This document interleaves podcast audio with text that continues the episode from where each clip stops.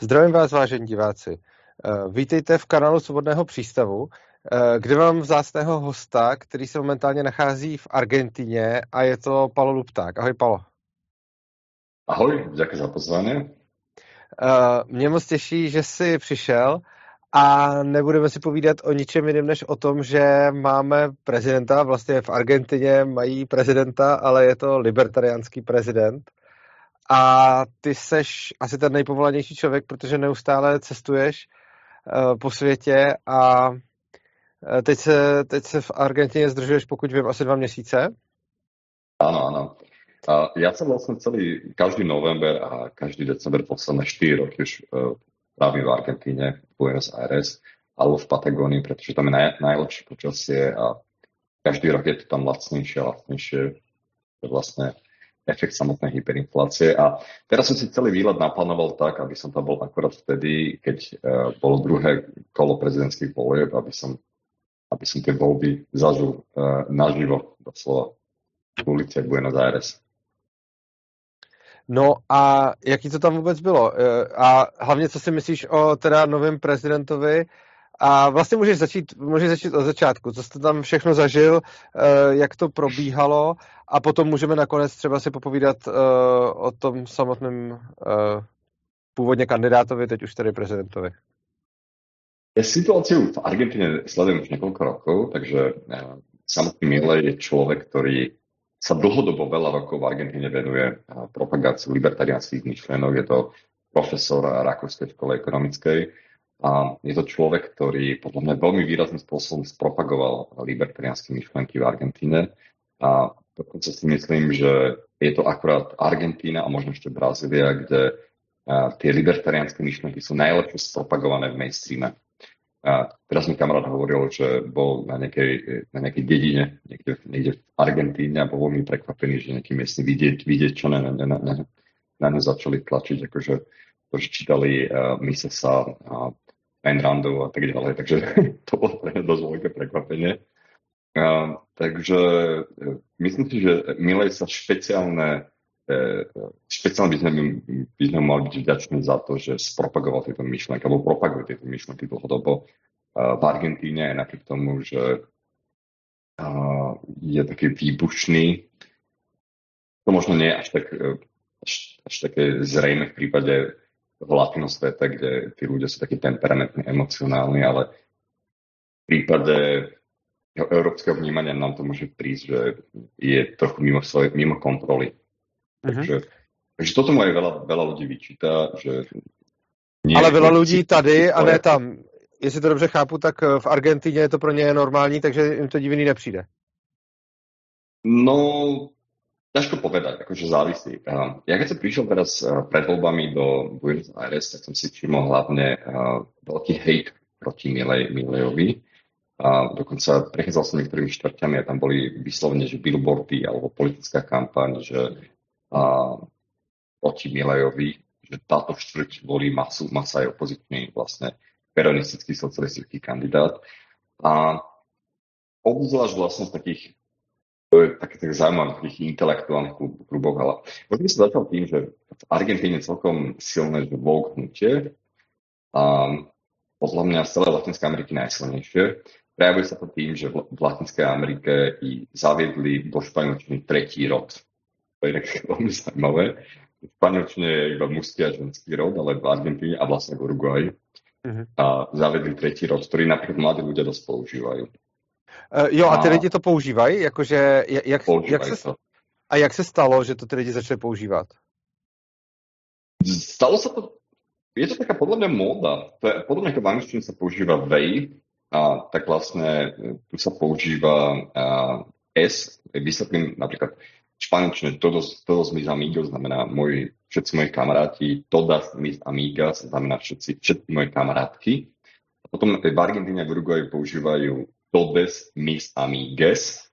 Uh-huh. To je také, že pohľavne inkluzívne. Jo, jasne. Všetky možné pohľavie. Uh-huh. A možno si to aj niekde, niekde videl, napríklad latinos, akože la, latino muži, latinas, latinky. A potom sa píše latines, to, e, to ečko sa píše z x To sa mhm. používa v Spojených štátoch vlastne. Takže vlastne ako, namiesto vyslovuje sa ako Ečko, ale píše to ako X. Hej, takže vlastne de facto to substituje všetky možné pohľavia. A ja som tomu nechcel veriť, ale e, chodím tu každý deň na koncert a na týchto, na týchto, alebo na nejaký festival a na týchto akciách reálne sa používa tento, uh, tento tretí rod, uh-huh. čo je úplne neakceptovateľné v iných krajinách Latinskej Ameriky, napríklad v Paraguay, v Mexiku, keď som sa snažil používať túto argentínsku pohľadne korektnú španielčinu, na mňa pozerali, že to je také trošku zvláštne. Takže uh-huh. tým som chcel povedať a, a hlavne to, že z hľadiska, z hľadiska takých osobných slobôd je Argentína a vlastne Uruguay. Možno by som začal tým, že Uruguay pred 100 rokmi bola Argentína. Oni sa potom odsamostatnili, ale sú si veľmi blízki. Dokonca podľa mňa Uruguay a, a Argentína sú si bližšie ako Československo.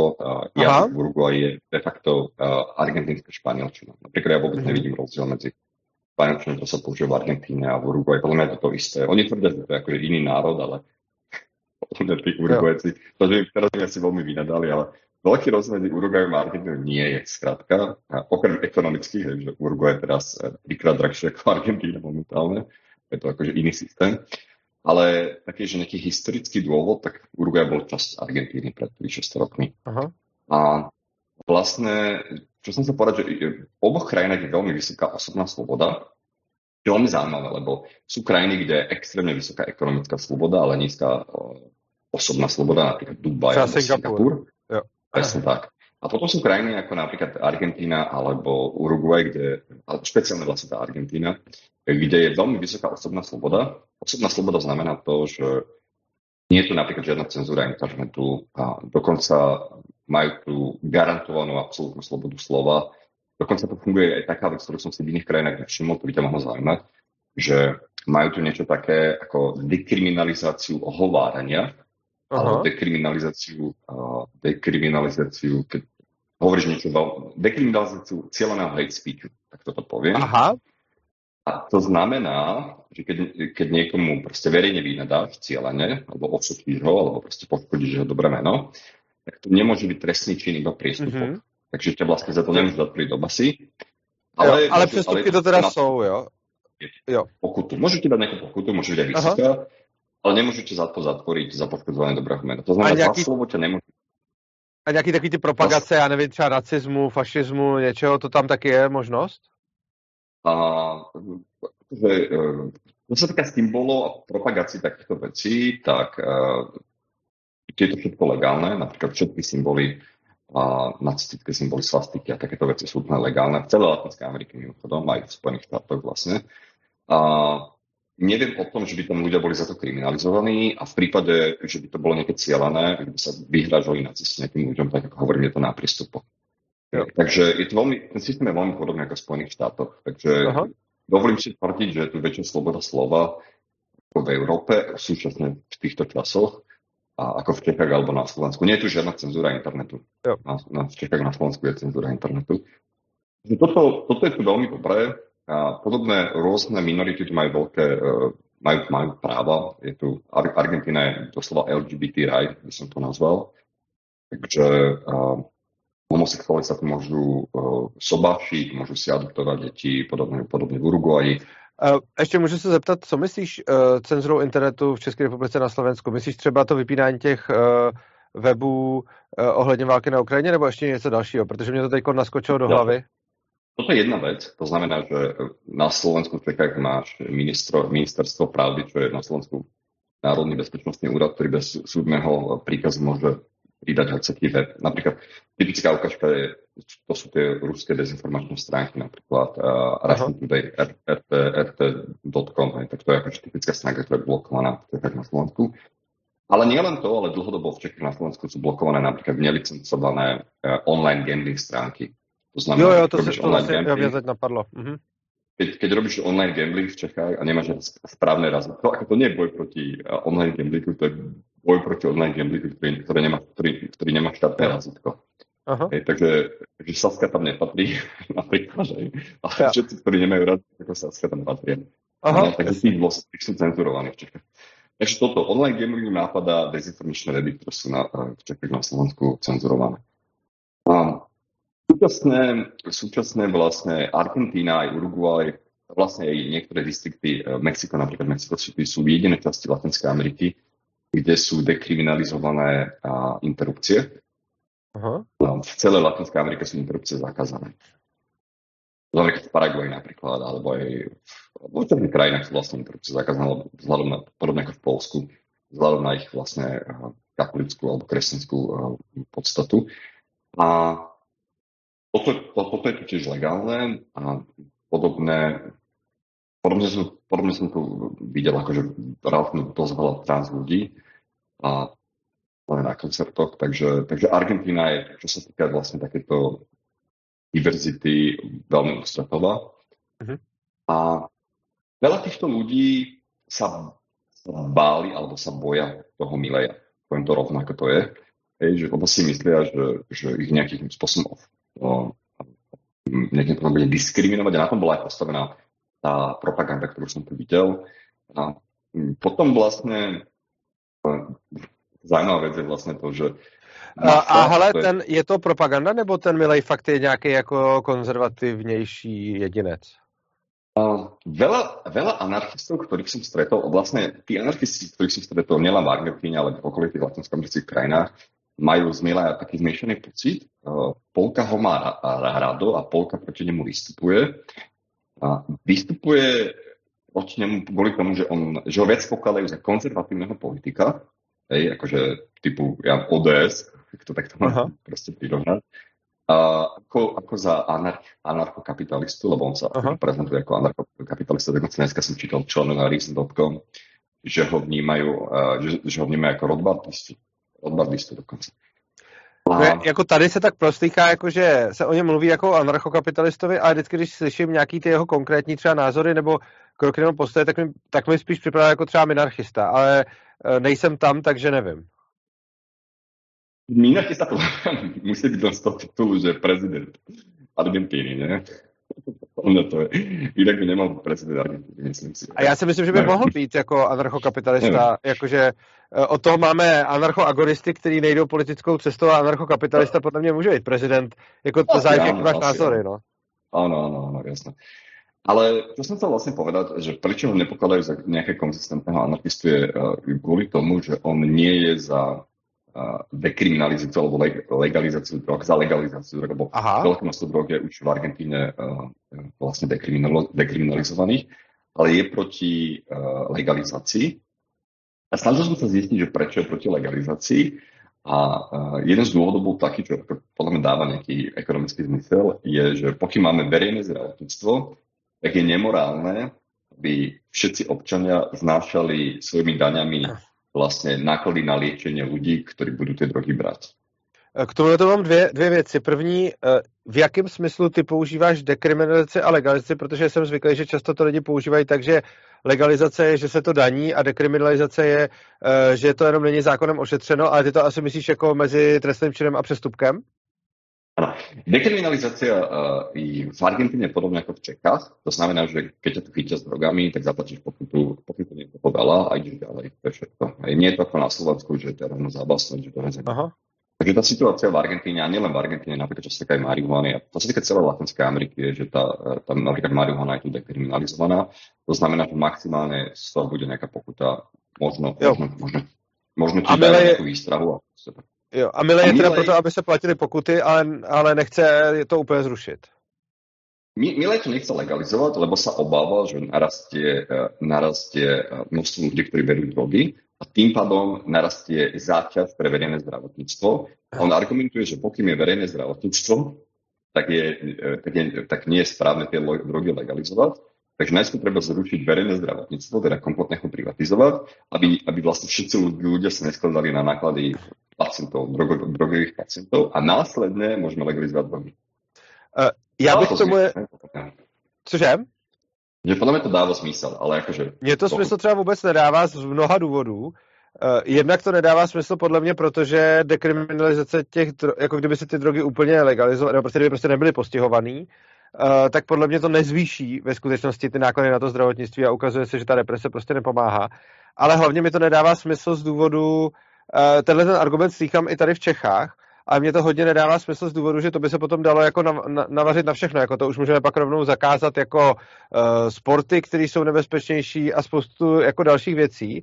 A potom mi přijde, že vlastně obecně je to jako vlastně falešný argument říkat, uh, dokud jsou socializované náklady, uh, ať se zakazuje něco, ale podle mě tímhle tím způsobem bychom se nikdy nedostali k nějaký svobodě, protože vlastně pokaždé, když máš nějakou regulaci, tak si pak můžeš ukázat na nějakou jinou, která na ní souvisí a kde to stojí peníze. To je podobné, jako můžeš říct třeba jako dokud je veřejný zdravotnictví, tak uh, dává smysl, aby se dávali body za nezapnutý pásy v autě a podobně.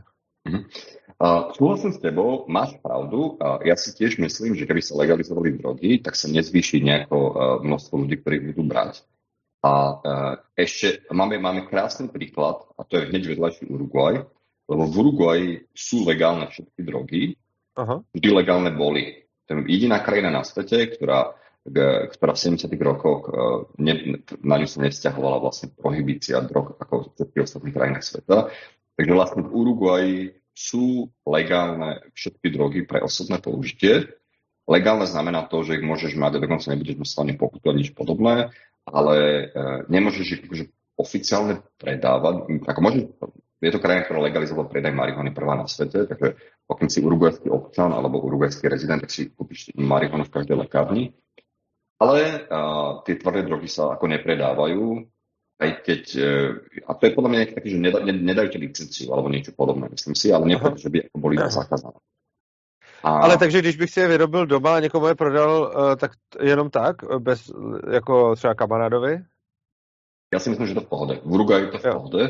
A ak by to neobvinili za to, že, že, že to je že, že si nezaplatil dáne alebo nelicencovaný jo. biznis alebo niečo podobné. Hej. A, ale nie, tam, nie sú ako vyslovene zakázané. A, a to je inak veľmi zaujímavé a ja som napríklad pozrel štatistiky množstva ľudí, ktorí fajčujú marihuanu v Uruguayi a v Českej republike prišiel som na to, že v Uruguay, kde si marihuanu kúpiš v každej lekárni, a ako bez receptu, ako urugvajský občan alebo urugvajský rezident, tak fajky e, tráví dvakrát menej ľudí ako v Čechách na 100 obyvateľov, na 1000 obyvateľov. To mě celkem nepřekvapuje, ale hlavně si myslím, že i kdyby to takhle nebylo, myslím si, že i kdyby skutečně uh, povolení drog znamenalo zvýšení nákladů na uh, zdravotní systém, tak si pořád myslím, že to není argument pro jejich zákaz, Protože jako kdyby to takhle platilo, tak podle úplně stejné logiky by si mohlo obhájit prostě, že lidi musí jíst zdravě, že musí pravidelně cvičit, uh, že nesmí dělat rizikové věci. A prostě vlastně by si ten, to, že máš státní zdravotnictví, potom mohl uh, tím obhájit jakoukoliv totalitu vlastně jakoby v úzovkách libertariánským argumentem, proto teda i když tenhle ten argument hodně znám od libertariánů, že občas hmm. slýchám, prostě dokud je státní zdravotnictví, tak by hmm. uh, jako nemohly být třeba, neměly být legální drogy, ale myslím si, že to nedává vůbec smysl. A mne sa táto tvoja argument, argumentácia páči, uh, som na tvojej strane, myslím si vlastne prosto isté, ako, a, a, a to hovorím len oficiálny názor, akože toho milého, ktorý som niekde A uh, druhý argument, ktorý akože niektorí libertariáni alebo aj liberálisti majú problém je to, že eh, je za zákaz interrupcií. A, a i dôvod je taký, že on je klasický pro-life anarchista a myslí si, že napsa, eh, napsa vzťahuje vlastne na akékoľvek uh, bytosti od, od okrným splodenia. To mi dáva zmysel. Uh, ale pozeral som teraz akorát uh, ich politický program, to znamená uh, celá, celá tá uh, vlastne La Libertad Avanza, to je vlastne také, také, také libertariánske alebo libertariánske zoskupenie, ktoré sa snaží presadzovať tento libertariánsky program, na ktorej čele stojí Milej. A či majú niečo ohľadom interrupcií alebo potratov v tom programe, nič tam nebolo. Aha. Takže toto je podľa mňa len jeho osobný názor a nevidím, e, že by, to, že by, to, že by súčasný status quo chceli nejako meniť. Ale uh, to som sa povedať, je to, je to ako pro-life uh, libertarian alebo jo. pro-life anarchista, to znamená, že myslí si, že nás sa vzťahuje a na sa vzťahuje od samotného splodenia vlastne. To je akože taká ďalšia vec. To já si myslím taky, ale přesto jsem zastáncem, uh, tě, jako aby byly interrupce uh, legální. Uh, každopádně teda uh, tyhle ty dvě věci jsou ty důvody, proč ho nesnáší ty vouk progresivisti? Áno, a samozrejme, bol progres, ako, poviem ti, že čo sa tu riešilo, prečo voliť masu, aj to znamená toho socialistického kandidáta. A MHD v Buenos Aires stojí 60 pesos. A 1 dolár je 900 až 1000 pesos. To znamená, že prístok na MHD tu stojí asi 0,05 dolárov. Hej, to je 20, to je eh, jedna koruna česká, to je lístok na MHD, neviem, v obraze. A on sa tu, eh, a má sa tvrdí, že on, to, že, že on uchová túto hodnotu, je to ťažké dotované samozrejme. A vlastne Milej tvrdí, že to nastaví na prvú hodnotu na 1000 pesos. To je akože síce 1 dolár, čo je síce tých 25 korún, ale je to je to 25 krát drahšie ako pôvodná cena toho MHD. To znamená, že, že to tak, že hovorím, že akože, pre nás to vyzerá veľmi zvláštne, ale to je akože fakt, že killing argument pre ľudí v Buenos Aires, ktorí jednoducho chcú tie sociálne benefity. Tak jako ono to nezní a... tak zvláštně, když tady přece vyhrála ČSSD na 30 korunový poplatek u lékaře, že jo? No, jasné, presne tak. To je, to je stejný ale, princíp, ako. Presne stejný princíp. Alebo uh, taká, taká zaujímavá vec, ktorá je, že Argentína je jediná krajina na svete, o ktorej viem, kde zdravotníctvo zadarmo, teda štátne zdravotníctvo zadarmo, pre, nie že pre Argentínčo, Argentínčanov, ale pre všetkých ľudí na svete. Aha. Znamená, ty ako český občan sa môžeš de facto ísť na nejakú operáciu a mal by si Aha. to zaplatíš akože nejaký fee ohľadom toho, ale mal by si to mať ako nie v tej, v tej štátnej nemocnici zadarmo. Aha. A v Argentíne sa zvykne hovoriť, že tu sú dva, tri, dva druhy zdravotníctva. A to, ktoré je zadarmo a to, pri ktorom sa dostaneš na rad.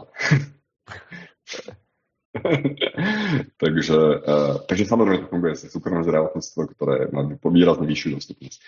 Napríklad chudobní Paraguajci, tu by som podotkol, že Paraguaj bola v Latinskej Amerike dlhodobo najchudobnejšia krajina. A chudobní uh, Paraguajci, oni chodia napríklad na zdravotné úkony do Argentíny pretože si e, to v Paraguaji nevedia, nevedia dovoliť napríklad. A dokonca nielen na, na zdravotné úkony, ale chodia tam aj na lacné nákupy. To je inak zvláštne, lebo nikdy to tak nebolo, že by z najchudobnejšej krajiny chodili na lacné nákupy do Argentíny, alebo už to tak nastalo, že Argentína začína byť chudobnejšia ako, ako Paraguaja, alebo respektíve najchudobnejšia krajina v Latinskej Amerike. Mm-hmm.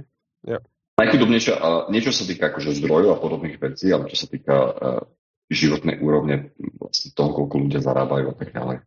Takže je tu uh, najväčšia chudoba, podľa mňa. A to je veľmi zaujímavé preto, lebo uh, pred 30 rokmi 1 pesos bol 1 dolár, teraz je 1 dolár takmer 1000 pesos. Uh-huh. Takže predstaviť tú hyperinfláciu. Yes. A možno by som začal ešte, že pred 100 rokmi to znamená okolo roku 1923-1920. A Argentína patrila medzi najbohatšie krajiny sveta. Uh-huh. Buenos Aires bolo jedno z najbohatších miest na svete.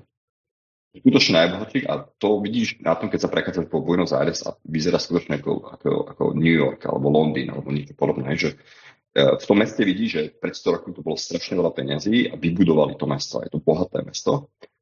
Ale už to tak dávno nie je a ešte taká zaujímavá vec, ktorá sa teraz mi stala teraz dvakrát po sebe, bol som v Patagónii a, a stretol som tam, väčšina turistov v Patagónii sú Argentínci pýtal som sa ich, že prečo chodia teda do, Argent, e, do Patagónie a oni povedali preto, lebo nemajú prachy na to, aby mohli ísť na dovolenku do zahraničia. Uh-huh. Zahraničie pre Argentínčanov veľmi drahé. Ale súčasne nezabudnú dodať, že ich rodičia alebo starí rodičia precestovali po polku sveta.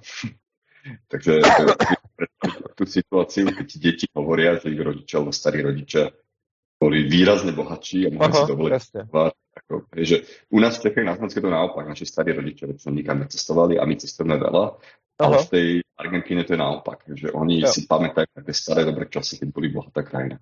Aha, jasne. A, takže, takže No ale možno by som ešte vysvetlil, že uh, prečo to celé nastalo a prečo tí socialisti sú takí veľmi populárni, v Argentíne. Ono to bolo, v tých, pred tými 100 rokmi to bolo veľmi takže free marketové obdobie, minimum regulácií, maximál, maximálne podporovaný voľný trh.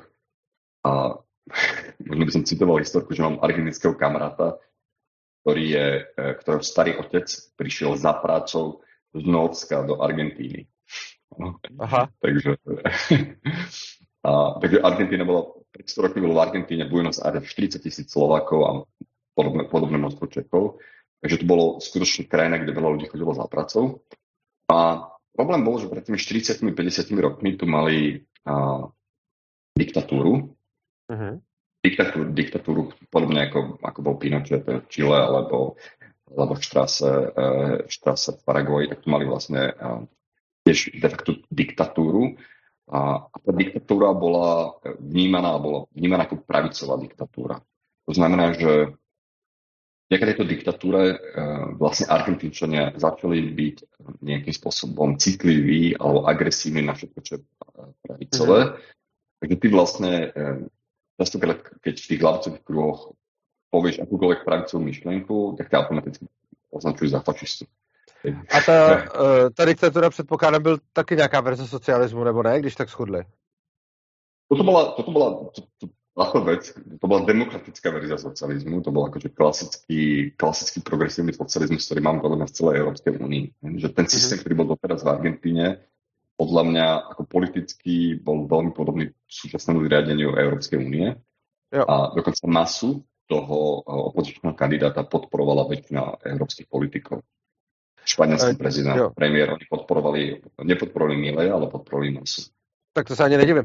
Ale uh, jestli to teda dobře chápu, tak Argentina byla hodně bohatá, pak si tam zavedli, zavedli socialismus, který nazývali nějakým pravi, pravicovou diktaturou a teď vlastně klasicky ze selhání toho, uh, toho socialismu viní jako volný trh. No áno, presne kvôli tomu, že boli bohatí, tak si mohli, tak si mali dosť peniaz na to, aby sa vedli socializmus. Mm-hmm, by som povedal, tá diktatúra, tá diktatúra bola fakt dosť, ktorú tu mali. To znamená, že uh, myslím, že tam zobralo pár desať tisíc ľudí. Toto je jeden, jeden, jeden, jeden z takých argumentov, ktorú, ktorí vy, vyčítajú tomu Mieleju. Ja teraz neviem presné čísla, ale myslím si, že uh, tá diktatúra popravila možno 30 tisíc ľudí, alebo nejaké také množstvo. A myslím si, že Milej Milej, Milovi vyčítajú, že to zľahčilo, lebo tvrdí, že to bolo len 8 tisíc alebo 9 tisíc. A to bol akože jeden z takých silných argumentov, o ktorých som počul od miestnych mladých ľudí, že tento človek vlastne pod, podtiera genocídu, ktorá tu nastáva a že to, bude, mm-hmm. že to je problém, že to je fakt veľký problém podtierať genocídu. Možno by som ešte podotkol vlastne, že uh, potieranie holokaustu, to je nelegálne napríklad v Čechách, lebo väčšine krajín Európskej únie tak je, je, je legálne prakticky v Latinskej Amerike. Takže tak, takže uh, uh-huh. mali dosť veľa peňazí. Možno by som podotkol ešte takú vec, že Argentína je bohatá krajina. Bohatá krajina, čo sa týka, čo sa týka poľnohospodárstva. Majú tu viac kráv ako obyvateľov napríklad, ale to je v Paraguaji. A oni dlhodobo boli najväčší, jeden z najväčších exportérov potravín. To znamená, že fakt dokázali veľmi efektívne lacno vyrobiť tie potraviny. A, takže sú extrémne akože sebestační, čo sa týka potravín. A bol tu aj rozvinutý, alebo stále je tu relatívne rozvinutý priemysel a majú tu aj nejaký ľudský potenciál, aj keď veľa Argentínčanov posledné roky začalo emigrovať, hlavne do Uruguaja, mhm. alebo do Španielska, alebo do iných krajín, alebo do Spojených štátov. Ale stále je to relatívne bohatá krajina a e, ktorá si tú hyperinfláciu doslova môže dovoliť. Čo znamená, že môže dovoliť? Uh, Počkej, teď ty úplně nechápu, ty říkáš, že je to bohatá krajina, ale pokud jsem dobře pochopil, tak před chvilkou si říkal, že je hodně chudá. A bohatá krajina, čo sa týka zdrojov. A čo sa jo, týka, jo, jasne, chápu. Čo sa týka zdrojov, by som to nám mm-hmm. Čo sa týka zdrojov. A rozdiel medzi Venezuelou a, a Argentínou je v tom, že Maduro vo Venezuele a de facto ten socializmus zaviedol tak, že zoštátnil strategické podniky a všetky kľúčové korporácie a tak ďalej. De facto de facto tam zoštátnil všetky tie najdôležitejšie firmy a vďaka tomu tam odišiel management a skolabovala to a tak ďalej. A na Argentíne je zaujímavé to, že ten free market stále nejakým spôsobom funguje, stále, stále si tam človek môže podnikať, čo chce prakticky. Vďaka tomu, vďaka tomu free marketu, ktorý tam stále nejako funguje, vláda môže neustále riediť tie prachy Mm-hmm. Môže to byť ešte ďalšie jo, 5 alebo 10 rokov. Ako princípe rozdiel medzi Európskou úniou a Argentínou je v tom, že uh, inflácia je citeľná aj, aj v Európskej únii, len v tej Argentíne tie peniaze riedia trošku rýchlejšie, hej, ale v princípe veľmi podobný, hej. Čiže jako a... vyšší inflace a podobná, ale jako i třeba situace s regulacemi a tak. Je to, je to ultra preregulované prostredie. Mám kamaráta, ktorý, uh, ktorý prevádzkuje reštauráciu priamo v Buenos Aires Pýtal som sa ho viacero otázok, jak funguje ten biznis tam. Najskôr som sa spýtal otázku, že kedy naposledy aktualizoval cenník, menička, teda jedálny lístok v samotnej reštaurácii. A on mi povedal, že dneska ráno to reflektovalo ceny, ktoré majú. Veľa reštaurácií to má tak, že má len QR kód, takže ty prídeš, nemajú ceny, lebo tie ceny sa menia stále, takže ty no, si načítaš vlastne QR kód a vidíš aktuálne ceny, ktoré sú, uh-huh. ktoré sú tam. A možno by som podotkol, že hyperinflácia je jeden z dôvodov, kvôli ktorému e, v Argentíne, špeciálne v Buenos Aires, je najväčšia koncentrácia psychoterapeutov a psychológov na jedného obyvateľa na svete. Zajímavé. Že vlastne všetci chodia k psychológovi alebo psychoterapeutovi. A jeden z dôvodov je taký, že oni nie sú schopní šetriť. Uh-huh. A, takže tam vlastne... E, som si tam také nejaký úkaz, že nejakého uh, hedonizmu, že keď tie prachy tak nebudú mať hodnotu o týždeň, o dva, tak aspoň si užijem. To znamená, že ľudia tam fakt proste tie prachy míňajú e, na dobré jedlo a dobré pitie a žurujú tam vlastne, že majú tam ten mejdan doslova, že každý deň. Uh-huh. To som si tam všimol, že takto to funguje. Aj keď a... tí bohatší samozrejme vstupujú do doláru. Aj ten dolár je extrémne signifikantný a všetci používajú, všetci, ktorí majú prachy a vedia ich ušetriť, používajú doláre. A chápu teda dobře, že důvod, proč Milejta má takovou popularitu a proč vlastně asi i vyhrál, je to, že lidi jsou tak zoufalí z té ekonomické situace, že konečně začali je třeba zajímat nějaký argumenty rakouské ekonomické školy? Jasne tak. Toto je určite podľa mňa jeden z hlavných argumentov. Možno by som podotkol, že ten jeho, má, ešte mal dosť zlého protikandidáta, lebo ten protikandidát Masa, tak on bol vlastne minister uh, ekonomiky uh-huh. Argentíny posledné roky a on priamo bol zodpovedný uh, za celú hyperinfláciu Argentíny vlastne. Ano? Takže uh, voliť masu voliť človeka, ktorý spôsobí hyperinfláciu. A, takže, takže vlastně ten, takže vlastně to, uh, jako to, proč tam k tomu takhle došlo, je kombinace zejména těchto těch dvou faktorů, ale hlavně teda tý, prostě toho, že se mají ekonomicky tak blbě, uh, že už začali slyšet na to, že socialismus to nevyřeší. Tak a mňa najviac akože prekvapuje to, že vlastne ja pokladajú za, za populistu. Dôvod, prečo pokladajú za populistu, je taký, že chce zrušiť všetky sociálne balíčky, chce zvýšiť dane, Aha. A teda nie, znižiť dane, znižiť dane. Jo, to som pochopil, že, jo. že no, to znamená, že on má vyslovene, že silné, extrémne silné pravicovú politiku, ale to je teraz populizmus v Argentíně. Aha, to je zajímavý. Uh, takže když v Evropské unii to ještě bude chvilku trvat tak, jak to vypadá a dostaneme se do stavu, co Argentina, tak máme taky šanci. Protože vlastně uh, ty krajiny, které jsou tak bohatý, tak se pak můžou dovolit socialismus, ale když pak moc chudnou, tak zase potřebují ten trh. Tak, presne tak. To znamená, jemu, jemu práve, že vyčítajú to, že ako populizmus to, že, že vlastne chce všetko zrušiť. Áno. A chce zrušiť napríklad tak centrálnu banku, a to je jedna pre, prejsť na dolarizáciu. Aha. A čo je, podľa mňa až tak veľká zmena nebude, lebo a, vlastne všetci ľudia, ktorí majú nejaké peniaze, tak ukladajú ich do dolárov. A všetky ceny nehnuteľností, a, nehnuteľnosti barákov, a ceny, ceny aut, všetko je to v dolároch. To znamená, že oficiálna mena je síce pesos, ale oni vlastne ceny nehnuteľnosti majú zafixované na doláre. Aha. Takže, e, takže všetky drahé veci sú v dolároch, nie v pesos. Možno by som sa vrátil k tomu kamošovi, ktorý prevádzkuje tú reštauráciu v Buenos Aires. Tak um, on mi vysvetlil, že tie regulácie a tie intervencie sú také, také silné zo strany štátu, že keď si založíš firmu v Buenos Aires alebo v Argentíne, bude sa snažiť dodržiavať všetky zákony, tak do mesiaca skrachuješ. Uh-huh. Že to tu nedá. To znamená, že vlastne všetci podnikatelia, ktorí prežívajú alebo prežili v Argentíne, tak podvádzajú. Kompletne. Takže tam, že tam nepodvádza, že 10-20% ľudí, podvádza 100% ľudí, lebo iných by neprežili. A typická ukážka je napríklad taká, že ten môj kamarát dostal normálne list od daňového úradu alebo od nejakého štátneho úradu, že do pol roka musí všetkým svojim zamestnancom zvýšiť dvojnásob, dvojnásobne mzdy. Fakt? No jasné. Aha. Počkej, takže jako normálně funguje tam nějaký regulační úřad, který kouká, kolik kdo bere a posílá těm lidem, jako, že stát prostě těm jednotlivým podnikům říká, jak mají, jakou mají mít platovou politiku? No jasné, akože minimálna mzda, všetky takéto veci, jasné. To znamená, že tam je úplný, tam je úplný socializmus, čo sa týka, podľa mňa ešte väčší, e, väčší ako, v, ako v Čechách. To znamená, že oni obdržali list, že musia dvojnásobne zvýšiť platy svojim zamestnancom. Samozrejme znamená to, že 80% zamestnancov vyhodíš, zamestnancov na čierno a tým dvom, čo zostali, zvýšiť dvakrát, o dvakrát, no. dvakrát Takže ako, takto to tam vyzerá v praxi. A e, dokonca aj čo sa týka tých platenia daní, tak uh, uh, viem, že väčšina ľudí tam neplatí dane, a veľa podnikateľov, ktorých som sa, uh, s ktorými som sa stretol uh, a pýtal som sa ich na daň. No a samozrejme by mali platiť tie dane, ale nejaký, nejako to vyoptimalizujú. A jeden z argumentov je taký, že na čo budeme platiť tie dane, keď ten štát si vytlačí tých peniazí, peniazí koľko chce. Uh-huh. Takže toto je veľmi taký častý, častý argument. Ale ten biznis je skutočne extrémne preregulovaný a podnikať v Argentíne je veľmi ťažké sú to veľmi uh, vysoké importné a exportné clá. To znamená, ešte by som možno podotkol, že Argentína je súčasťou Mercosuru.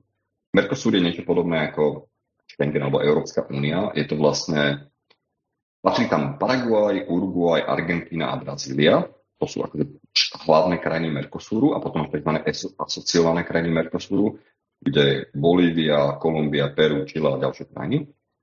A ten Mercosur je v princípe ekonomický protekti- protekcionistický kartel.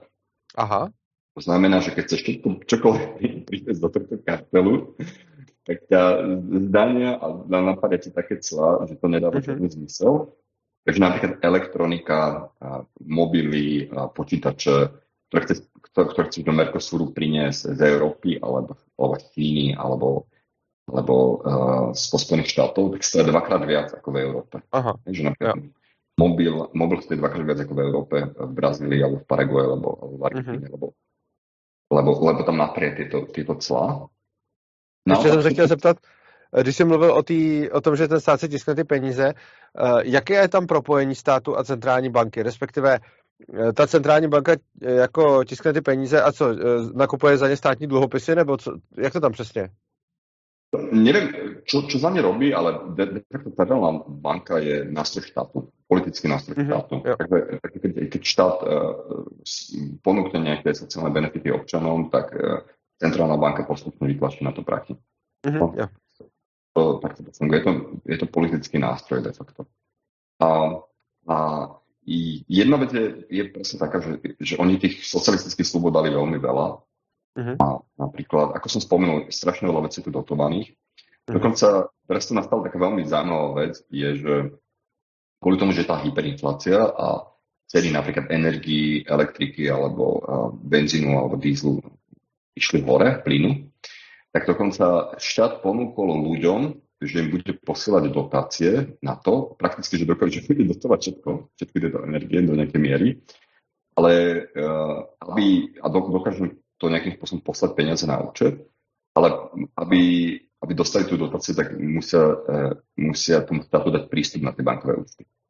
Jak no. ako prístup?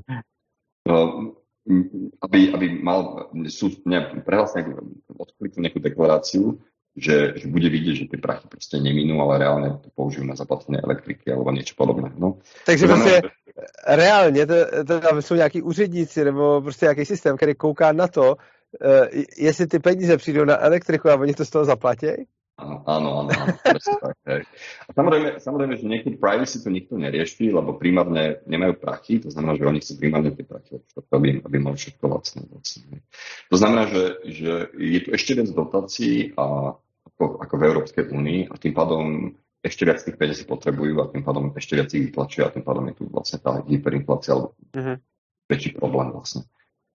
E, takže takto to funguje aj v tom podnikaní. A, a, takže ako hovorím, Argentína je výborná krajina, keď tu chcete prísť ako turista a užívať si vlastne kolabujúci socializmus za hyperinflačné ceny. Akurát e, pred pár dnami som bol v bare a všetky koktejly v bare stáli 1800 pesos, to je asi, asi 40 korún. Neviem si predstaviť, že by som si v e, kúpil ktorý koktejl za 40 korún. Aha. A, a takže fakt ceny sú tu veľmi nízke. A pokým je daňový rezident uh, Argentíny alebo nebudete podnikáte, tak je, to veľmi náročné, skutočne náročné. A minimálne teraz. Jasne. A no. to by som chcel povedať, že ten Milej teda vlastne chce zastaviť tento kolabujúci socializmus a jedna z, jeho vec, jedna z vecí, napríklad aj teraz som si predtým, ako sme mali tento podcast, tak som si prečítal kompletne celý ten jeho program politický, ktorý mal Libertad Avanza, tá, to politické zoskupenie. A jedna z vecí je, je napríklad aj to, že turisti tu už nebudú mať zdravotníctvo zadarmo, uh-huh. ale musia sa preukázať, e, že majú nejaké poistenie, musí to zaplatiť a tak ďalej. Uh-huh. To nebude takýto istý A Argentinci budú mít dál uh, zdravotníctví zadarmo? O, uh, on to chce spoplatniť. Do akej miery mu to prejde, ťažko povedať. Možno by som ešte podotkol takú vec, že Argentina je demokratická krajina. To znamená, že a Milej má mi, minoritné postavenie v parlamente, uh-huh. Takže to že, to, že vyhral ako prezident a že chce tlačiť nejaké radikálne reformy, neznamená, že sa to podarí. Uh-huh. Dokonca jeho najvážnejšie obavy, ktoré teraz má, je z impeachmentu. Že ho, že ho proste odstavia na nejakých... Neviem, čo, to, neviem, čo impeachment presne znamená v prípade argentinského prezidenta, ale je možné, že ho odstavia a je možné, že ni, nič z toho, kvôli ktorému ho, zvolili vlastne do pozície argentinského prezidenta, sa mu nepodarí presadiť a neprejde to tým parlamentom. Mm-hmm. Dost pravděpodobné. Což teda znamená, že i když se o tom tolik mluví a tak, tak je i velká šance, že se nestane vlastně nic, eh, protože on sice může říkat všechny ty změny, popularizovat libertariánské myšlenky, ale ta země asi zůstane ve stejném stavu, protože jestliže má teda v parlamentě menšinu, tak není vlastně důvod, proč by vůbec se to dělo, nebo je nějaký důvod, proč by se ty změny měly dít? Že, pretože to ľudia chcú jednoducho, pretože chcú niečo, niečo spraviť, ale napríklad e, špeciálne uh, zrušené pesos, uh, zavedenie doláru, uh, je veľmi ťažké podľa mňa presadiť aj trošku ideologicky, lebo Spojené štáty uh, v Argentíne alebo v krajinách Latinskej Ameriky majú relatívne dosť negatívnu reputáciu kvôli silne invazívnej politike a kvôli tomu, že oni vlastne uh, de facto podporovali všetky tie tie puče, počínajú Pinocheta, tak e, proste totali, uh, diktátora, ktorý bol v Paraguaji, Strassera aj, aj v Argentíne. To znamená, že, že oni majú, uh, nejako, že nemajú radi Američanov, tak toto poviem. A to práve kvôli tomu, že oni používali tieto nedemokratické spôsoby na presadzovanie proste rôznych pravicových diktátorov.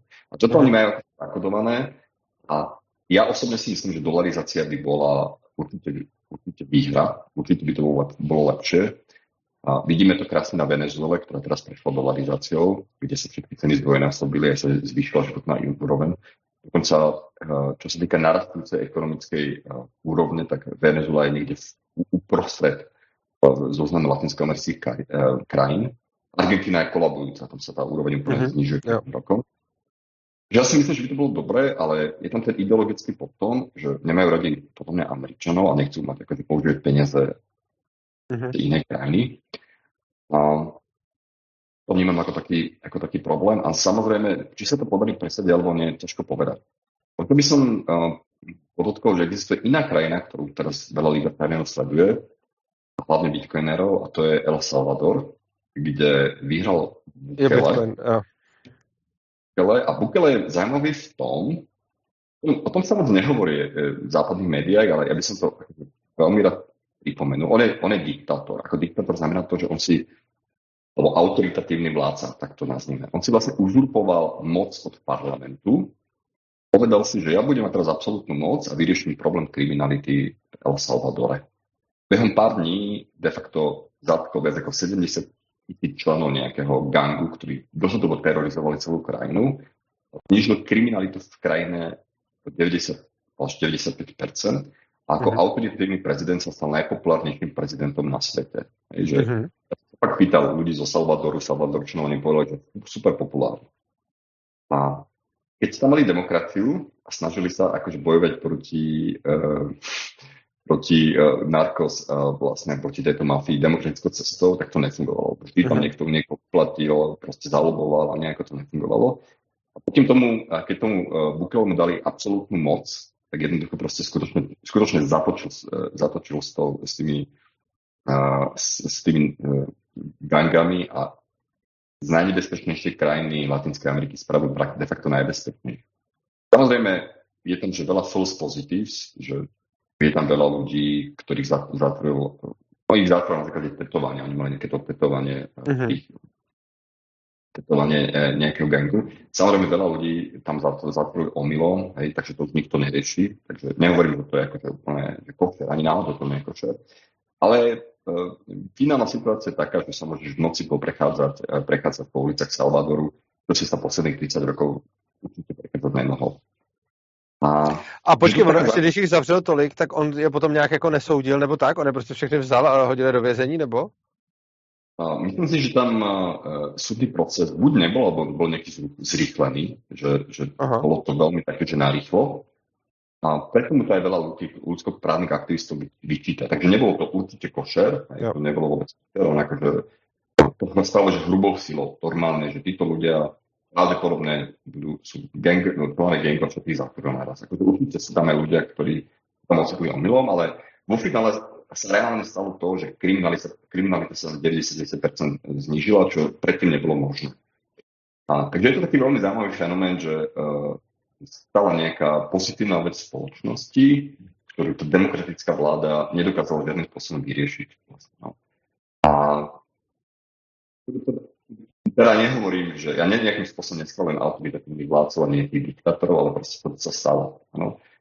A, e, Argentína na rozdiel od El Salvadoru iná, že v tom, že je demokratická a že tam neexistuje žiadny človek, ktorý by mal takúto, autor, takúto absolútnu moc alebo takúto, takúto autoritatívnu moc.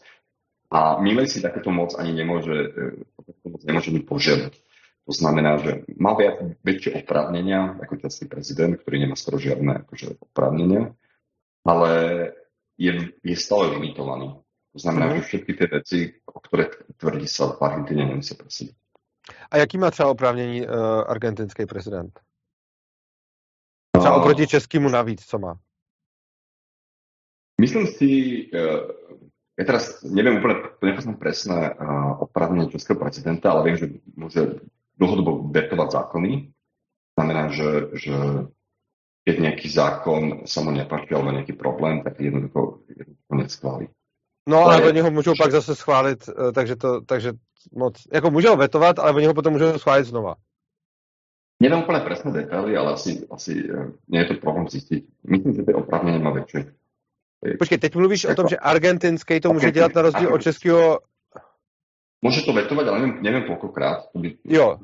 Neviem, neviem, neviem to presne, ale myslím si, že, že tá pozícia toho argentinského prezidenta je zhruba taká ako v Spojených štátoch. To znamená, že jo, jo, okay americký, americký prezident má relatívne veľké právomoci, je podľa mňa mm-hmm. Ale no, to, co jsem říkal, bylo o českém, já jsem tě špatně pochopil. Takže jak český to může vetovat jednou, tak argentinský to může vetovat furt dokola. To neviem, ale myslím si, že môže to vetovať asi po dokola.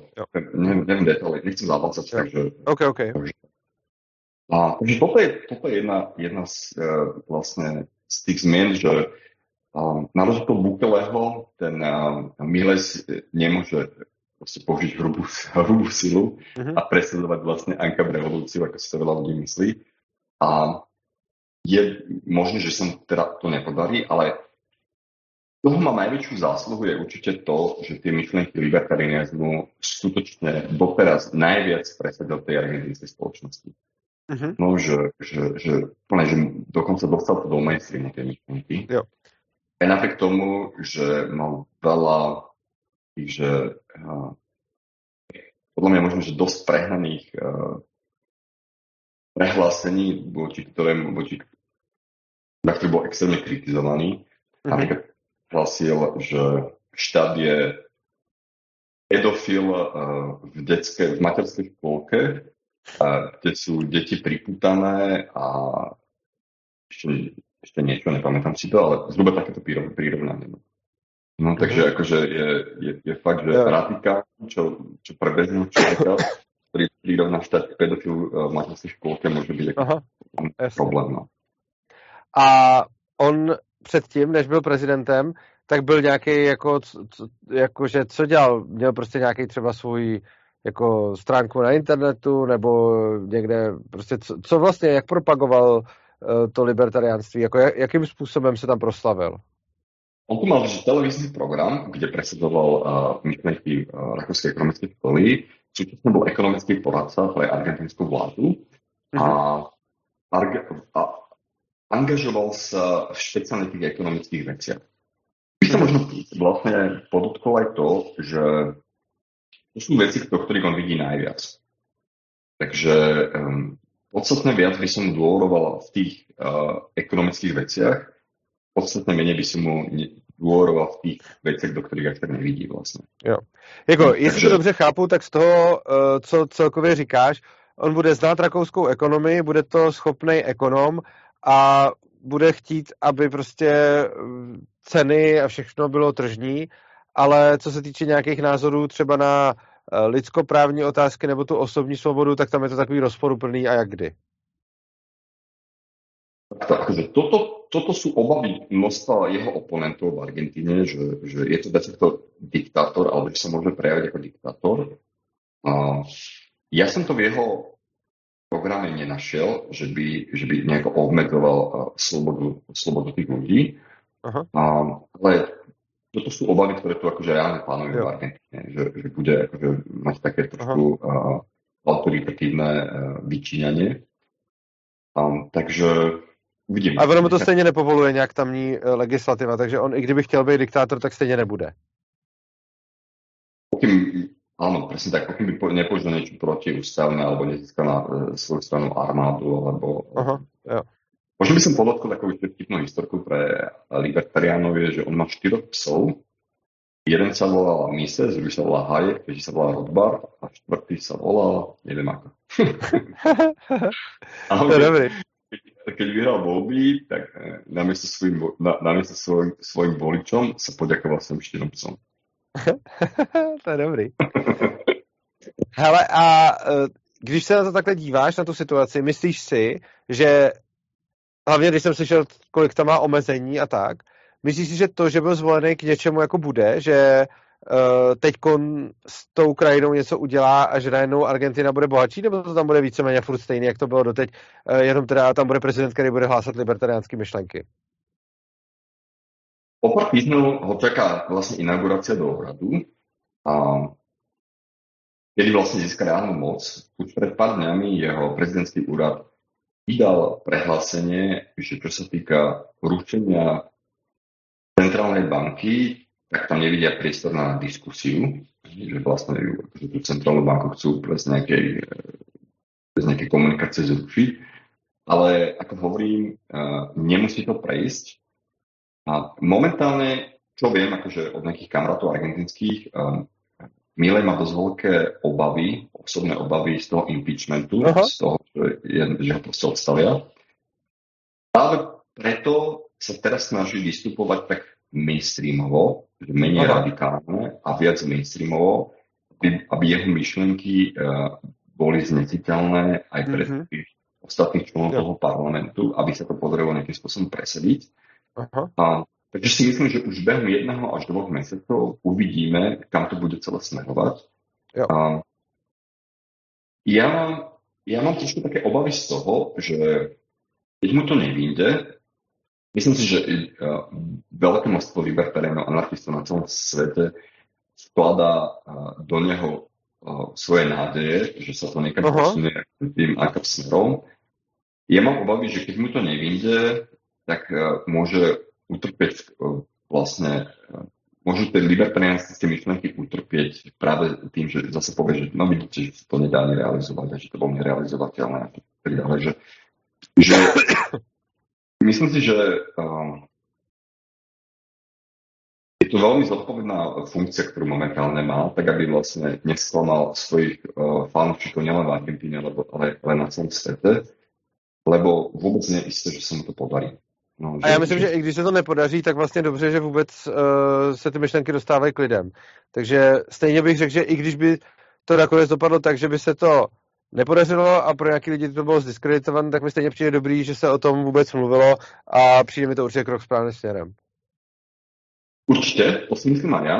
Otázka, že príde, keď sa mu to nepodarí a bude nejaký ďalší libertarianský kandidát na prezidenta alebo na premiéra, by ho budú ostatní už brať vážne. Tak by som to formuloval. No. Svoje, že či Tohto sa akože trošku obávam, že či, či vlastne samotná, samotný, samotná filozofia alebo samotný myšlenkový prúd tým nebude už nejakým spôsobom v očiach toho mainstreamu, nie v našich očiach, ale v očiach toho mainstreamu a kompromitovaný. Jako, jo, mo- mohl by být, ale přijde mi pořád lepší, když je to známý a kompromitovaný, než by to vůbec nebylo známý. Určite, Možno by som ešte podotkol, že tie libertariánske anarchistické myšlenky sú veľmi popularizované momentálne v Brazílii. Uh, neviem, či vieš, ale uh, Students for Liberty má v Brazílii, myslím, viac členov ako Students for Liberty všade na svete dohromady. Aha, jako vím, že Vím, že Brazílie má asi nejlepší libertariánskou komunitu na světě, ale zároveň si myslím, že i Česká republika má dost dobrou libertariánskou komunitu vzhledem ke své velikosti. Vzhledem k tebe. Vďaka tebe. A vďaka tebe. Určite.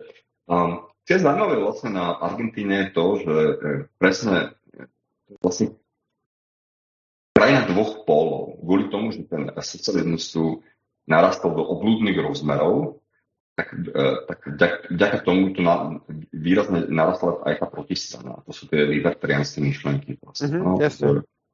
Um, ja si myslím, že keď Európska únia bude rásť do oblúdnych rozdielov, rozmerov, to, to Európska únia rastie do oblúdnych rozmerov, tak si myslím, že tiež bude narastať aj tá opozícia uh-huh. zo strany libertariánov. Takže uh, myslím si, že momentálne libertarianizmus v Európskej únii je na dobrej, na dobrej ceste, pretože, pretože skutočne ten socializmus rastie celé Európské unie. Jako jo, tohle to mi přišlo hodně zajímavý vlastně, protože já jsem si myslel, že čím víc budou lidi chudí v důsledku státních regulací, tak to, co potom se stane, je, že jim dojde trpělivost a zvolí si nějakého diktátora, který bude ještě víc socialistický. Ale vlastně tohle je jakoby, tohle by jako jde proti tomu, takže to vlastně dává určitou naději, protože pokud Evropská unie a Česká republika bude pokračovat dál tím směrem, kterým pokračuje v těch regulacích, tak jako existuje možná nějaká šance, že by se ti mohly propagovat ty libertariánské myšlenky. Ale přijde mi, nebo přijde mi zvláštní, že se to vůbec děje, protože zatím, když si tak jako zamyslím nad nějakou historií, tak mi přišlo, že většinou, když ty lidi pak byli chudí, uh, tak tam stejně zvolili nějakého socialistu. Napríklad samotný Massa, ktorý bol jeden z hlavných ľudí, ktorý spôsobil hyperinfláciu a to, že sa uh, Argentina dostala tam, kde dostala, má v týchto voľbách stále 30%.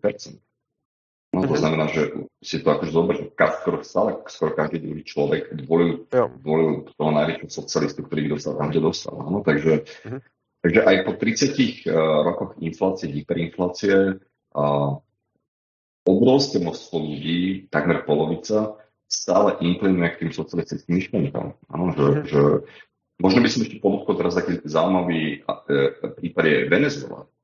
Aha, že, no to je no. Uh, Venezuela, teda mal si tam Hugo Chavesa, teraz tam máš Madura, a uh, to je akože extrémny socialista komunista, a, ktorý mimochodom teraz začal opäť privatizáciu tých uh, štátnych podnikov a snaží sa opäť získať zahraničné peniaze. A vlastne robí opak toho, čo bolo pred pár rokmi, lebo mm-hmm. snaží sa vlastne trošku zahraniť tú krajinu tak eh, ak si postrel, tak pred dvomi, tromi rokmi Venezuela má druhého neoficiálneho prezidenta, ktorý sa volá Guaido, to je vlastne prezident podporovaný Európskou úniou a Spojenými štátmi proti Madurovi, lebo Maduro je facto protiamerický alebo proti západný. A by si čakal, že ten samotný Guaido bude nejaký pravičiar. tak si na omyle. To akože on, on, on, sa, on sa hlási vlastne v tradícii Huga Huga Chávesa, uh-huh. takže, uh, takže tiež akože extrémne silný socialista. Takže vlastne aj v tej Venezueli ľudia volia medzi komunistami a extrémne silnými socialistami a nič iné tam nie je. Aby si, jo, aby som... no to, to viem, no, to, ako Venezuela je dlouhodobě v prdeli, no, to, to tam...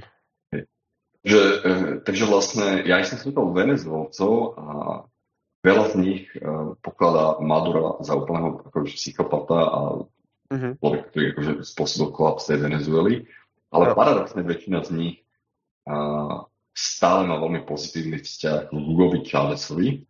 Uh-huh. Bol tiež echt, echt socialista, ktorý len má že on Rozdiel medzi Hugom, Hugom Chávesom a Madurom je v tom, že Maduro je, proste Hugo Chávez na stereotypoch. Akože mm-hmm. tam nie je nejaký veľký rozdiel principiálny. Tak jako ono často lidi, když něco takového vidí, tak potom nemají rádi tu osobu nebo nějaký konkrétní věci a mají pocit jako jo, ten socialismus musí být, ten musíme změnit nějaký parametry. No presne tak. Oni majú Hugo Huga Chavesa radi preto, pretože on vlastne bol socialistický prezident a rozdával benefity, keď ešte Venezuela bola bohatá a bolo toho. Hej. Takže on akože proste rozdával sociálne benefity bohatej krajiny a preto si pamätajú ako dobrého, e, dobrého proste štedrého politika, ktorý proste všetkým rozdával, ale už Maduro nemá čo rozdávať, takže majú s ním tú negatívnu asociáciu ale v principiálny ideologický rozdiel medzi tými prezidentami nie je žiadny vlastne. To je okay. zaujímavé povedať. Takže ľudia naozaj ktorí, ktorí rozdávajú, ak, ak niečo je rozdávajú. Když se vrátíme zpátky k Argentině, tak pokud to schrneme, tak prostě eh, Milej je rakouský ekonom, který má nějaký dobrý povědomí o ekonomii a chce dělat vlastně libertariánský změny v, ekonomii Argenti- v ekonomice Argentiny ale reálně nejspíš nemá pravomoc na to, aby to udělal, protože tam mají pořád demokracii a není diktátor, takže je sice anarchokapitalista, nebo možná není anarchokapitalista, nebo teda označuje se za anarchokapitalistu, ale je to prostě určitě libertarián. A výsledek je, ale že to spíš jako ty, změny asi nejspíš neprosadí, protože nemá jak.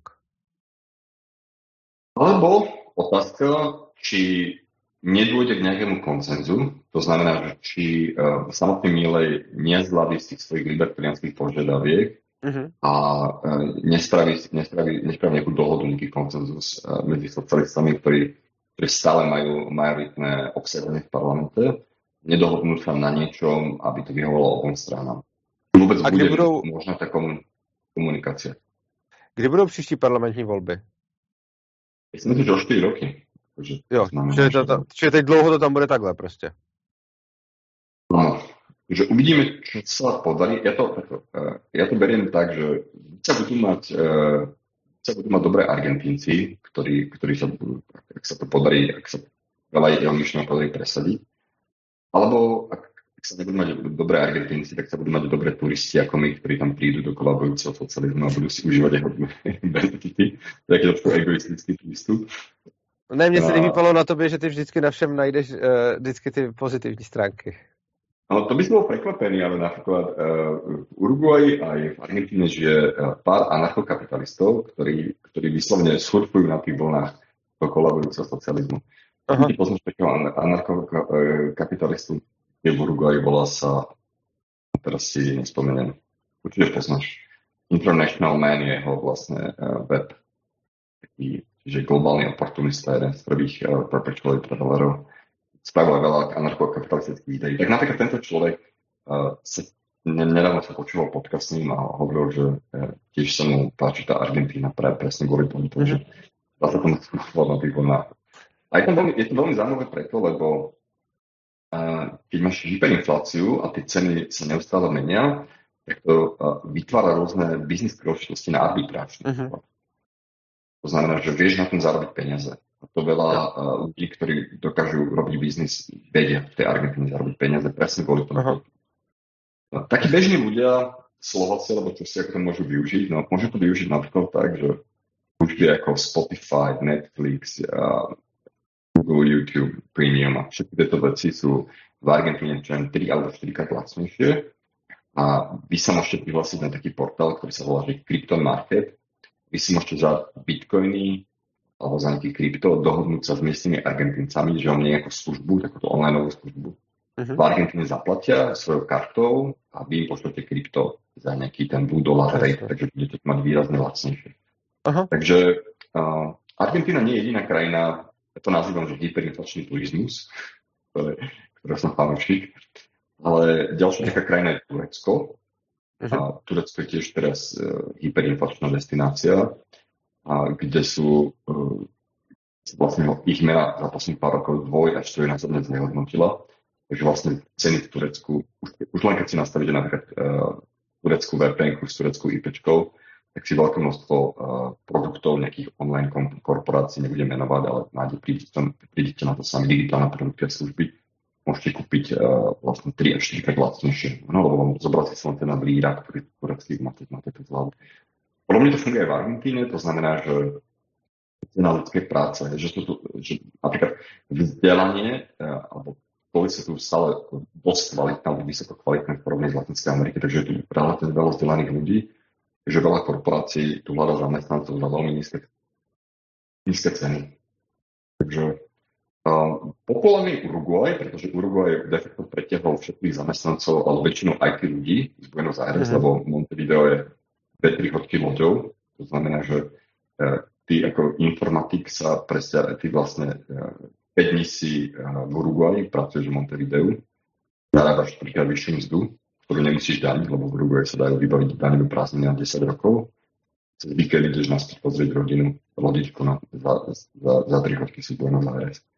Takže, uh-huh. takže Uruguay tiež preťahuje vlastne ten kapacit, ten celý tej, tej, tej Argentíny. Jo. Takže takéto veci sa tu dejú. Uh-huh. A Neviem, či ťa ešte zaujímalo. Ještě jednou? A čo by ťa ešte zaujímalo teda? Hele, já myslím, že jsme to téma celkem vyčerpali. Uh, možná bych se chtěl zeptat, jako, jestli k tomu dal spoustu zajímavých praktických typů, jako ty vždycky, ale chtěl bych se zeptat, jestli máš třeba nějaký, jako, jaký je tvůj osobní pocit z toho, uh, jak si to tam třeba prožíval a případně, když se podíváš na Mileje, uh, čím ti je, jako, jestli tam máš nějakou třeba obavu, nebo naopak, jestli tam máš nějakou velkou radost, prostě nějaký spíš tvoje osobní jako postřehy, protože tam teď seš a dál tam budeš, takže to sleduješ a je vlastně jiný to vidět uh, tak nějak prostě z médií z jiný země, než když jsi přímo tam. No tými voľbami tá spoločnosť bola silne polarizovaná. Napríklad mm-hmm. som bol v reštaurácii a videl som tam manželský pár, ktorí sa veľmi hádali hádali sa o politike, lebo ten muž proste chcel voliť Milejo a tá, tá jeho manželka chcela voliť, voliť masu. A mali fakt akože veľmi náročnú akože hádku, ktorú som Aha. si vypočul vlastne pri stole. Takže akože um, myslím si, že téma Milej masa to spolarizovali, podobne ako akékoľvek iné voľby, polarizovali aj genetickú spoločnosť. Um, čo sa týka samotného Mileja, ja si nemyslím, že úplne psychicky v poriadku, ale to si tiež myslím o väčšine vrcholových politikov všade na svete. Akože myslím si, že uh, väčšina alebo veľké množstvo vrcholových politikov na svete, vrátane slovenských a českých, sú proste psychopati. A by som to nebral tak nejako veľmi negatívne, uh, uh-huh. lebo skutočne aj tí mainstreamoví politici sú psychopati. A Veľ, veľmi, veľmi prajem samotným Argentínčanom, aby sa im eh, podarilo aspoň pár tých ekonomických reform eh, presediť, eh, znižiť dane a som presvedčený o tom, že tá dolarizácia je lepšia. Samozrejme, dolar na infláciu, lepšie by to bolo ja neviem, na bitcoine alebo na inom. A ale... když říká, že není psychicky v pořádku, tak tím jako myslíš, že je psychopat nebo je co jiného? Má také, ja, ja neviem, či si videl niektoré jeho prejavy, ale má také akože, veľmi výbušné prejavy. A... Jo to. A to je spíš ako cholerik, než ako psychopat. Sa bavil napríklad aj s, s nejakými mojimi kamarátmi, uh, anarchistami, po, po, po, argentinskými anarchistami, ktorí, uh, ktorí sú proti Milejovi, tak toto je jeden z ich argumentov, že nie je úplne mentálne v poriadku. Mm-hmm. Vlastne. Jo, že, že, že tým pádom tým pádom je taký nedeterministický a nedeterministickí ľudia v politike môžu byť, môžu byť nebezpeční. Jo. Že nevíš, čo od čakať. Ale, presne tak, presne tak. Uh, ja neviem, čo som o tom myslel, lebo ja osobne nepoznám, ale teraz si hovorím tú druhú stranu ľudia. Máme aj kamarátov v Argentíne, ktorí ho volili, ale máme kamarátov, ktorí ho nevolili a pokladajú ho za, za, za všetko sú anarchisti, ktorí ho mhm. pokladajú za človeka, ktorý má nejaké, e, nejaké, nejaké mentálne problémy. To nevylučujem, len ako hovorím, že uh, môže priniesť tú, tú pozitívnu smenu. yep. um, veľa Argentínčanov ho napríklad odmieta len kvôli tomu, že zľahčil tú genocídu, ktorá nastala počas mm-hmm. tej, uh, z tej um, diktatorskej vlády, ktorú, ktorú tu mali pred 40-50 rokmi. A myslíš, že byl jeho záměr to zlehčovat, anebo jenom, že prostě měl nějaký jiný údaj, který, nebo jako, co myslíš, že bylo jeho cílem?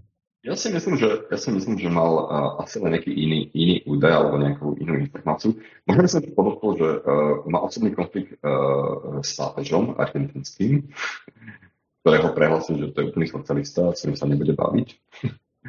Takže uh, čo veľa, veľa Argentínčanov napríklad uh, má, má len problém kvôli tomu, že uh, má nepriateľský vzťah s pápežom. No, už len, keď sú to katolíci, tak rešpektujú pápeža a tým pádom vlastne veľa e, nemo, nemôžu voliť pápeža, teda nemohli voliť mimo len kvôli tomu, že, že vnímali, že má problém s katolickou církou. Aha. To je celkom také zaujímavé. Potom inak uh, Mile je radikálne napríklad v tom, čo mne príde také sympatické, ale podľa mňa politicky ťažko presediteľné, že on prehlásil, že chce ukončiť všetky ekonomické vzťahy, biznis vzťahy uh, so socialistickými krajinami a totalitami. To znamená, Aha. že chce prerušiť vzťah, chce, chce prerušiť vzťahy s Venezuelou, s Kubou, dokonca chce prerušiť vzťah s Čínou, hm, čo je mm. veľmi zaujímavé, proste, že, že s socialistami sa neobchoduje. To si tiež veľa ľudí akože nevie predstaviť, neobchodovať akože s Čínou ako ekonomicky silnou krajinou, ktorá je síce totalitná, ale je to Čína. Uh-huh. Takže toto je napríklad tiež vec, ktorú chce akože spraviť a tiež si myslím, že sa mu to nepodarí. Uh-huh. Jasně. No, to je rozhodně zajímavé. Jo, ještě možná poslední otázku dám. Uh, dostala se tady ke mně nějaká zpráva v Čechách, že chce nějak privatizovat aerolinie tím, že je rozdá těm zaměstnancům. Uh... No. Ano, a ty zaměstnanci to nechcú. Aha. Lebo je to vraj, uh... je to vraj veľa pre nich. Aha. A jako jeho způsob privatizace má nějaký jako, jako má, je to jenom s těma aeroliniema, nebo má i jako víc podniků, který chce státník, který chce privatizovat tímhle směrem. Ja som si teraz uh, čítal celý ten jeho program uh, La Libertad Avanza a chce privatizovať veľkú časť uh, vlastne podnikov. To je, jeho, to je jeho plán. Či sa mu to podarí alebo nie, ťažko povedať, ale je tam veľa vecí, ktoré chce privatizovať. Ne, jako, že je chce privatizovat vím, ale mě překvapil ten způsob. Jedna věc je něco privatizovat a druhá věc je rozdat to zaměstnancům. A mě by zajímalo, uh, jestli jako tohle to byl nějaký exces, anebo jestli jeho způsob privatizace je prostě tenhle. To nevím, to nevím, jo. to nevím. nevím. Ale uvidím, že ako, ako to dopadne, lebo uh, ja si stále myslím, že ten socialistický mindset tých Argentínčanov je veľmi silný. No, takže a možno by som podotkol, že veľa Argentínčanov toho Mila berú ako extrémistu, a keď som videl napríklad tú propagandu proti Milejovi v ulici Buenos Aires, možno by som podotkol, že 80% posterov alebo nejakých billboardov, ktoré som videl v Buenos Aires, boli proti Milejovi. Uh-huh. Možno len tak nejakých 10 alebo 20% boli proti ma- ma- masovi. Aha. To znamená, že ten, Čiže tá antikampaň bola silnejší proti Milejovi. Tak, antikampaň bola sil, silnejšia proti Milejovi. A jedno, jedno z vecí, ktorú som si všimol, je, že bolo tam napísané, že on je vlastne denialista, alebo po české vlastnosti popierač. Uh-huh.